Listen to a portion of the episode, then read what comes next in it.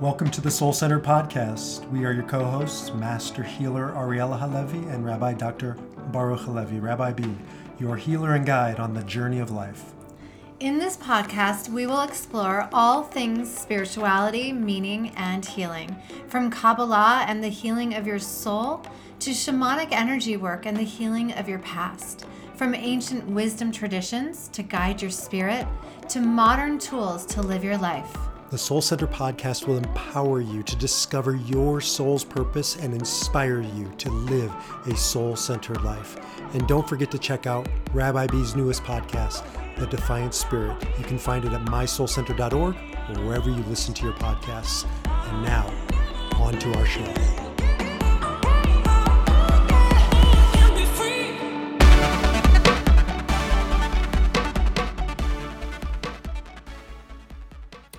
Hey, all Baruch Halevi be here from Soul Centered. Thanks for tuning in to this conversation, which uh, is all going to be about the Enneagram, an ancient personality, psychological, spiritual, energetic kind of typing system, but far more than that.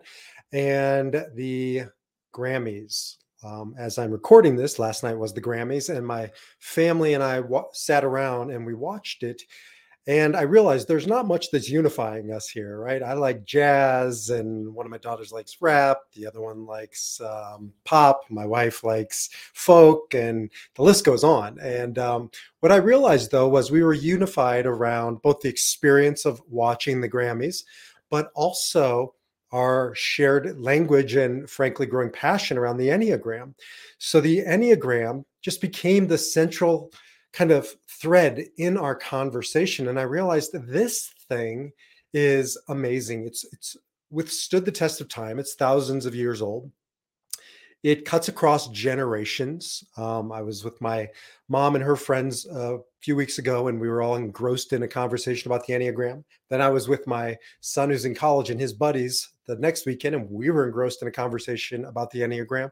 And then last night we were talking about it oftentimes we think about the Enneagram as a personality of us as individuals, and it is. But it also describes, again, it's not a personality, or if it is, it's more of an energy, a flavor.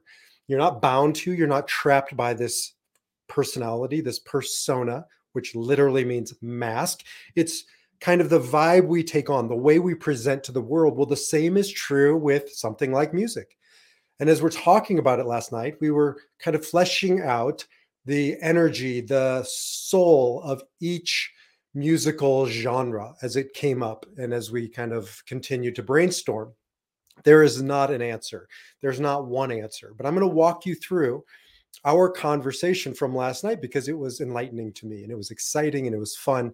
And whether or not you know the grammys are behind us this year you can take this with you into conversations with your kids or your parents or your friends or just to reflect on it yourself and really go deeper behind the scenes if you will. Sort of um, what they did last night one of the things they did was had the um, people from behind the scenes introduce the artist because oftentimes well they're behind the scenes and we don't see them we don't appreciate them until we don't have them or so we we need to really pay attention to what's behind the scenes and that's true with the people in our lives. It's also true with the enneagram the personality. What drives a person? What um, animates well in this case a particular type of music? Excuse me. Okay so here we go the Enneagram of music or the Grammys. Again, not a hard and fast rule. So you could make a case for um, each of these different genres being in a different place. I don't think it's nearly as much about where it ends up as why we put it there, or in this case, why myself or my family put it into these um, Enneagram types. And this is certainly not all the musical genres, A, just as much as I could fit on a slide, and B, what, again, we talked about last night. So let's start always, um, how about up at eight, because it's the body triad in um, the Enneagram. There's three triads, obviously, and there's three numbers in each triad, and eight, nine, and one are really kind of this bodily experience in the Enneagram. So eight, nine, and one share this some um, one of these usually expresses it, one of it represses it, and one doesn't know what to do with body or action, just the vitality of life.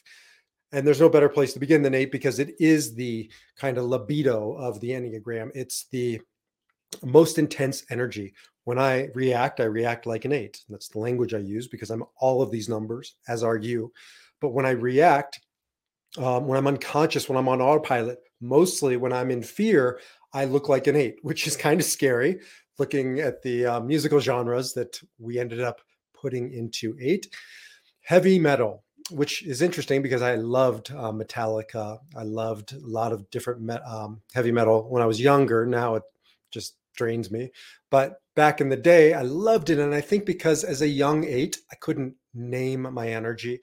Um, so I had music do it and rap. Rap was very important to me as well um, back in the 80s, not necessarily, again, listening to it today, uh, maybe versions of each of these, but certainly not in their undiluted forms, which at least originally, that's what rap was. I mean, rap was um, a protest, grew out of you know perceived abuses and biases and prejudices and just a kind of a, an eruption of anger if you look at where it came from or you know back in the 70s not so much anger as it grew into i think in the 80s or 90s but certainly as protest and as um, making a stand which is the energy of an eight. Eight is a kind of a defiant stand, which is partially why, you know, as an Enneagram eight, I call my system the defiant spirit because it really is cause driven, it's rebellious. Um, hopefully for a worthy cause, sometimes not for a worthy cause, but more often than not, trying to express or bring justice to what is perceived as, and frankly often is, an unjust world. And so if you look at the intensity of rap, the intensity of heavy metal, um, how they can be perceived as scary. I, I remember when um, when rap came out, I think it was Public Enemy, who was was it the FBI was uh, target had targeted um, NWA, and so you can see like it scared the system. Now it's it's become mainstream, which is pretty remarkable. That's oftentimes what Enneagram Eight energy does. Mainstreams what was once perceived as controversial. Martin Luther King is a enlightened Enneagram 8. So, okay, moving on to 9. Radically different. Next door neighbors on the Enneagram because it's yin and yang, really. 9 is the peacemaker whereas 8 is challenger. 9 goes away from challenge or conflict. Really tries to be a bridge builder, tries to bring down the intensity. It down the noise. So other genres could certainly fit into this. Um, there's some great musicians that are nines. Maybe I'll do one just on musicians, but I think of Enya as the perfect nine, um, which is funny because I know quite a few nines who like, is it Celt New Age or Celtic? Easy listening isn't fair. I should take that off there. That kind of gets dumped into an elevator, right? Which with feels soulless. But you know, Enya and um, uh, I, I used to kind of listen, dabble in it definitely not soulless. I mean, definitely soulful. And if you listen to kind of Celtic music, New Age music, really brings down the uh, intensity, whereas obviously heavy metal brings up the intensity.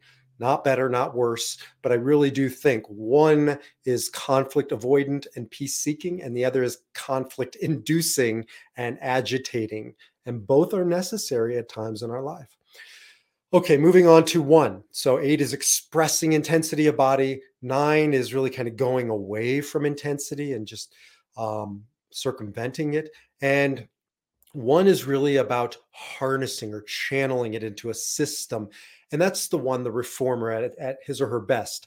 Now, classical music really is one ish um, and it is five ish, which we'll get to. But I think when it's polished and performed, it becomes you know it becomes symphony i think that the experience of classical music is one maybe the creation of it is five we'll get there but really symphony everybody playing their part perfection when you go to the symphony it feels like a perfect environment right every you don't show up to the symphony wearing shorts and a t-shirt there are only two places anymore that that's true in my experience one is a funeral having officiated hundreds of funerals.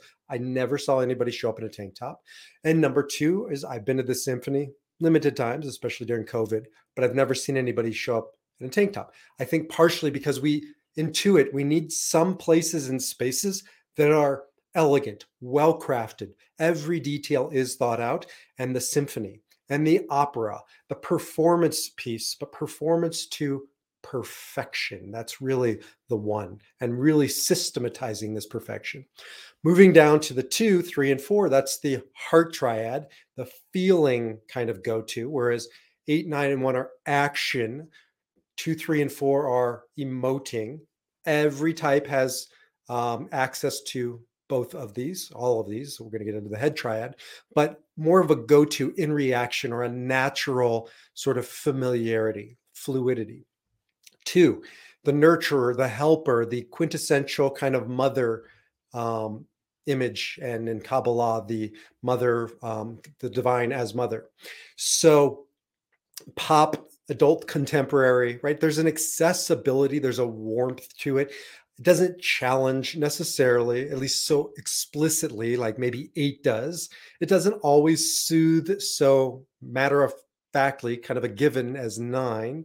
It may not be as crisp and clean as one, but it has this um, universal appeal. I mean, you know, maybe not everybody doesn't love pop or adult contemporary, but I'd have to argue it's probably the most popular, which is maybe why it's called pop.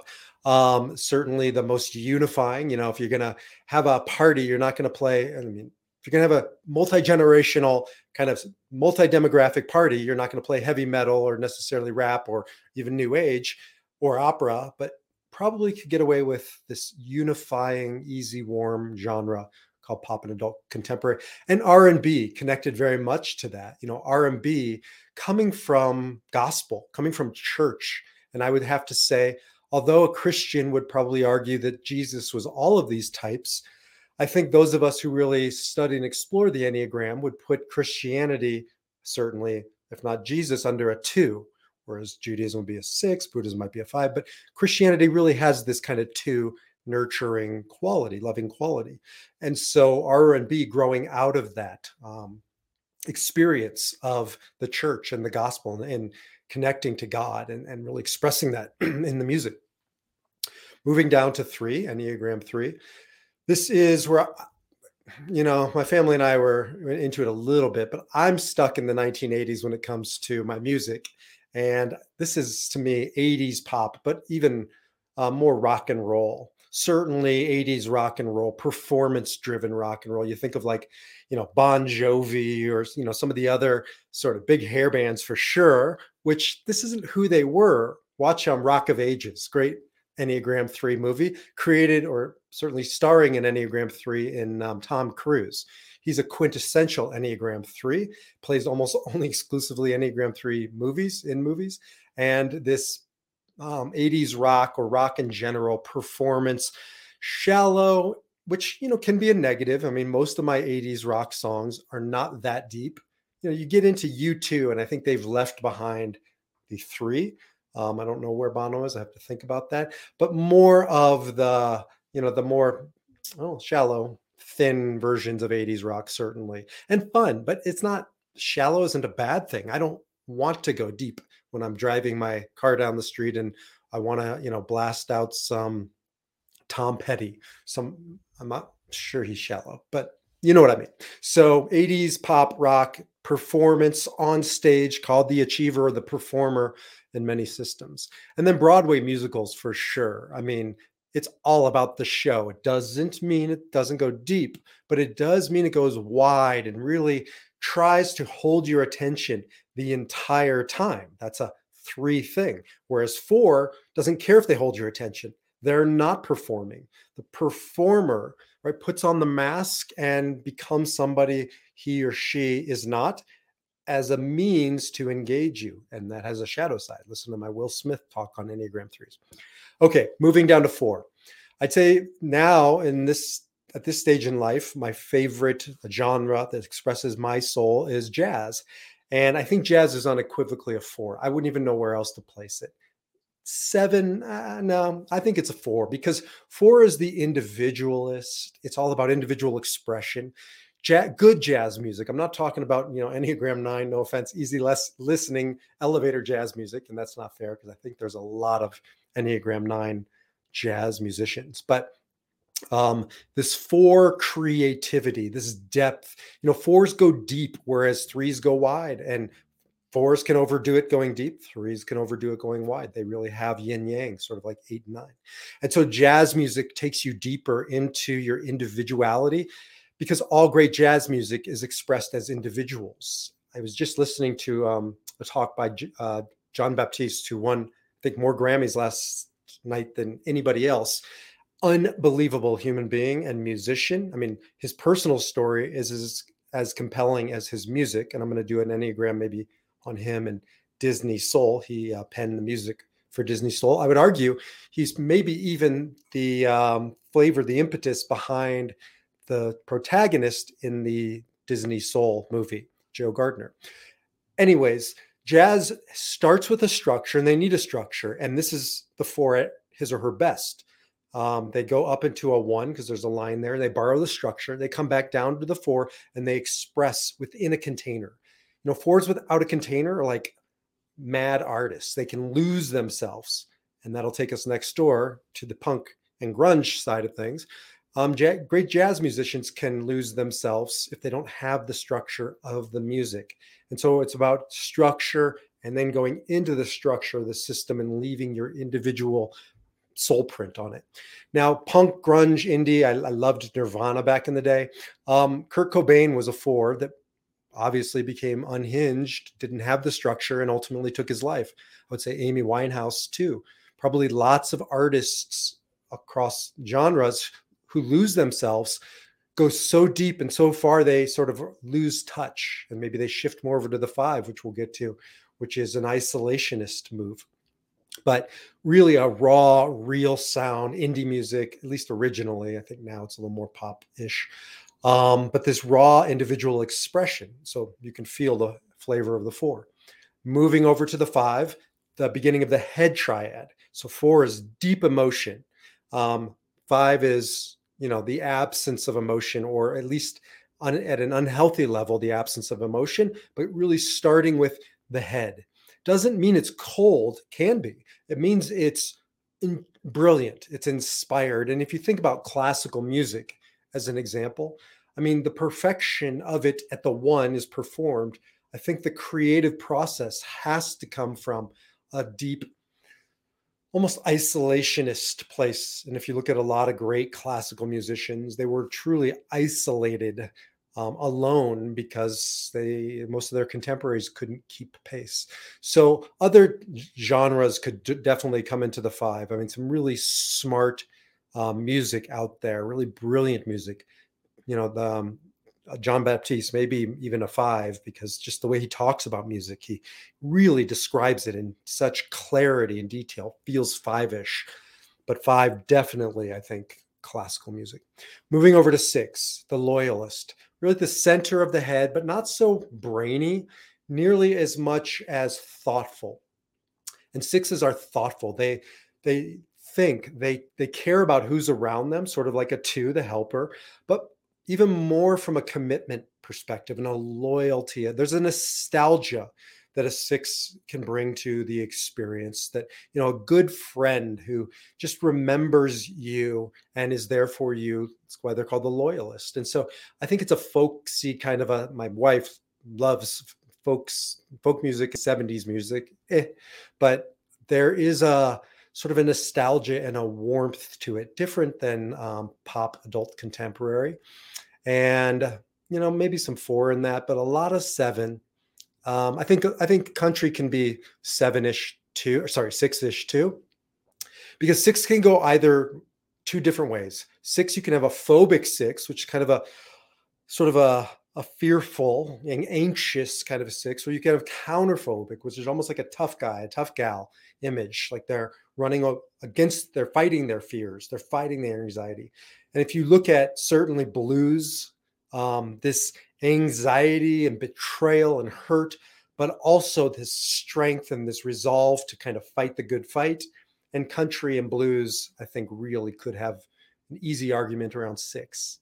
Going up to seven, the enthusiast really puts thinking away um, and goes to experience life, whereas five is not so much about experiencing life, but perfection in the mind. Seven is about bringing that uh, mind and experience out into the world. So it's an outward energy, and five is an inward energy. And if you listen to country, I mean, it's an outward energy. You know, my wife and I sometimes will go country dancing, and it's just fun, right? It's just the it's just almost meaningless, pointless, which is makes it so experiential because that's the experience. We're we're not there to do anything other than just have fun, drink a beer, dance.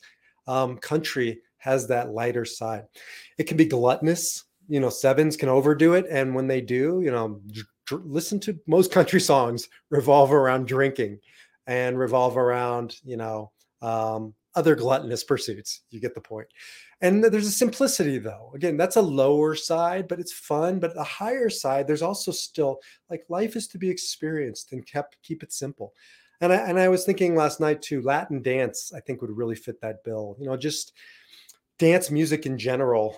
Um I don't know. I certainly wouldn't buy a dance or listen to on Spotify dance music because the point I think of dance music is to dance. And so really it's about bringing people together, which is seven energy. I mean, sevens are the good times and the get togethers and the experience, and to bring to people together to have fun. Whereas, you know, jazz is bringing people together like in a jazz club. I used to go to jazz clubs all the time when I lived in New York but it's not about dancing nearly as much as about engaging the music. So it's less people oriented versus seven. And that's the um, Enneagram of the Grammys of music. I, I really believe deeply that this is a deep and ancient system, but just because it's deep, serious, um, complex, it doesn't mean it can't be light and fun and funny and joyous. I think it is all those things. And we need to engage it in those myriad of ways. I don't want to just teach this as another system of heaviness and have tos and, you know, thou shalls and thou shall nots. It's not that at all. It gives you a roadmap. It gives you um, a roadmap to understand your lower side, the unhealthier versions of you, where you go, and on the higher side, what you can strive towards. Yes, you do have a core number. It doesn't change over time, but you don't have to take up residence in that number. You certainly don't have to react like that number. You can choose to respond. And this is the work of the defiant spirit, learning how to defy your reaction, uh, ascend in your number to a healthy side version of your number, and then learn to access and express all the numbers. That's what this is all about. If you'd like to learn more, jump over to defiantspirit.org. I have a new program coming out called Defy Your Number. It's a intro to the Enneagram starter kit based on videos and some additional work for you. But I know it, you'll find it meaningful and accessible, and there's quite a little a bit of pop culture in it as well. So you'll find it fun. Uh, jump over to defiantspirit.org. I'd love to hear from you. Shoot me an email at um, info at mysoulcentered.org. And until next time, shalom, salam, namaste. Peace. Defy your number. Live your spirit. You've been listening to the Soul Center podcast with your hosts Ariella and Baruch Halevi. If you'd like to learn more about Soul Center, please visit mysoulcenter.org. You can find us on Facebook and Instagram at mysoulcentered. And if you found meaning and inspiration in this podcast, we'd love for you to leave us a five star review wherever you listen to your podcast. We'd also love to hear from you to connect with you, so please reach out to us. And until then, we wish you shalom, salam, namaste.